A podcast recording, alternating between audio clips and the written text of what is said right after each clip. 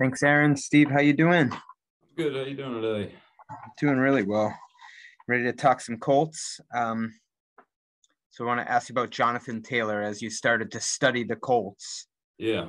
What What are some of the things you're you've been seeing that have led to his production, which is no one's produced more, right?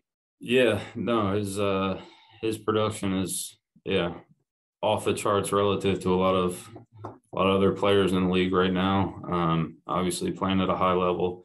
A lot of things are are clicking for this offense, which um, you know, not taken away from him as a very good player, but you know, once all that stuff starts starts working really well, then you know it's tough to stop him. And if you put all your eggs into into stopping that that that problem, then it's going to open up problems other places. So they're doing a lot of stuff well, but um, for him specifically, you know, he runs really hard.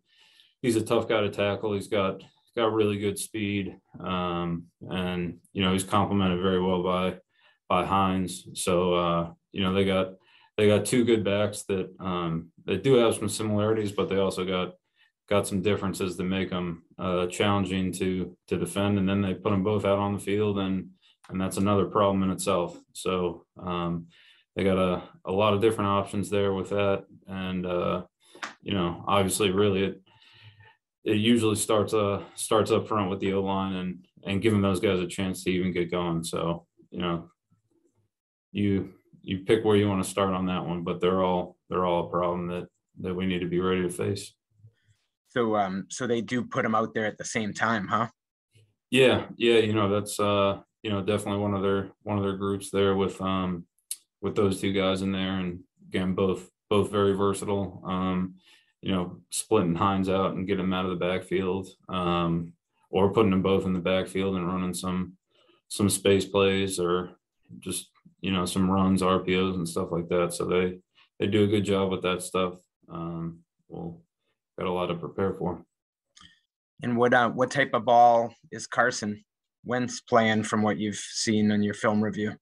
Yeah, he's playing very, very efficient. Um, you know, he has a real strong arm. He's always been a been a big, strong quarterback for them. Um, so he he does a good job distributing the ball um, to the tight ends, the receivers, the backs. Um, like I said, runs a runs an efficient offense, and and they get they get out to a quick lead um, early in the game. They score a lot of points early, which uh, again, when you're playing from ahead, you got the whole playbook open to you. Um, so uh, you know, run game, pass game, all the alternative plays instead of, you know, playing from behind and having to play catch up where most teams generally fall back on the pass game. Um, but you know, that hasn't hasn't been much of a problem for them this year. They they jump out to a quick start and um, you know, defense gives them a lot of a lot of opportunities with the way that they're taking the ball away. So uh, very good in all three phases, obviously. Um, my man Bubba doing a great job over there, pulling everything together between offense and defense. So um,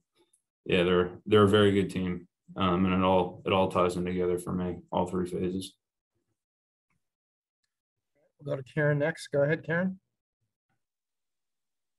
Hey, Steve, how's it going? Going great. How are you? I'm good. I'm good. Um, Mike asked one of my questions, but good thing I have a couple more up my sleeve. All right, here we go. Um, if you were to say right now, heading into week 15, um, the biggest reason for for you having like the best defense, allowing just 15 points a game, what would you what would you say the biggest factor is for that happening? Um, yeah, I mean, I think that uh, you know, I'm not too caught up in the stats and and stuff like that. You know, if if other teams had a lower number of points, then our number could change. It just happens to be uh, the lowest today, but that stuff that stuff changes pretty quickly. Um, but I think that you know the credit really goes to the players um, and the and the way that they're playing. Um, they're playing together.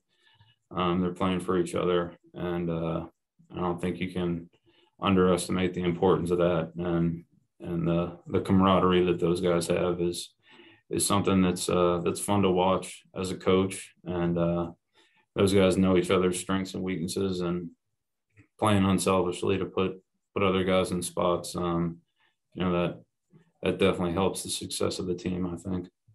Yeah. Would you say that kind of the the buy-in factor to what each part has to do to be successful and and how that's worked out collectively is part of the reason for the success of the unit um yeah i mean i don't know um i wouldn't really describe it as buying into anything i'm not sure what what they're buying into they're just you know realizing that that there's a lot of guys out there on the field that can that can make plays and um, not chasing plays for for individual success, but you know doing their job and and doing what they need to do. And usually the the plays end up you know being made by a lot of different people um, when when that stuff happens. So um, I don't know. Personally, I haven't tried to to sell them on on buying into anything. It's really just understanding what we're all trying to accomplish um, as a unit, and I think the plays will come.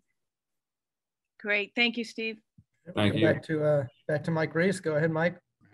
Thanks. So, so Steve, this is like a bigger picture question. Like I was shocked when I saw that this is the first time the Patriots are going back to Indy since 2015.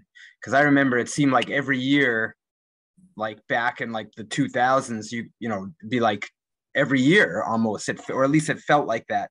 So my question to you is, what do you remember about Patriots Colts from like that time? You know, um, Oh yeah, that was uh yeah, that was one of the the big bigger rivalries. Um really going back to when I think they were in the AFC East before they re uh you know restructured the divisions and stuff like that. So um back when when we got here in 2000, we you know were division rivals and then they split it up um once they reformatted that stuff and then you know always the the top teams in the in the conference playing against each other. So that was very, very frequent, um, uh, you know, games against each other. And then, you know, more often than not saw each other again in the postseason. So it felt like, uh, felt like that game was happening, happening a lot, even though we weren't in the same division. Um, yeah, I, uh, I don't know. I definitely remember some some very memorable games against against those older Colts teams.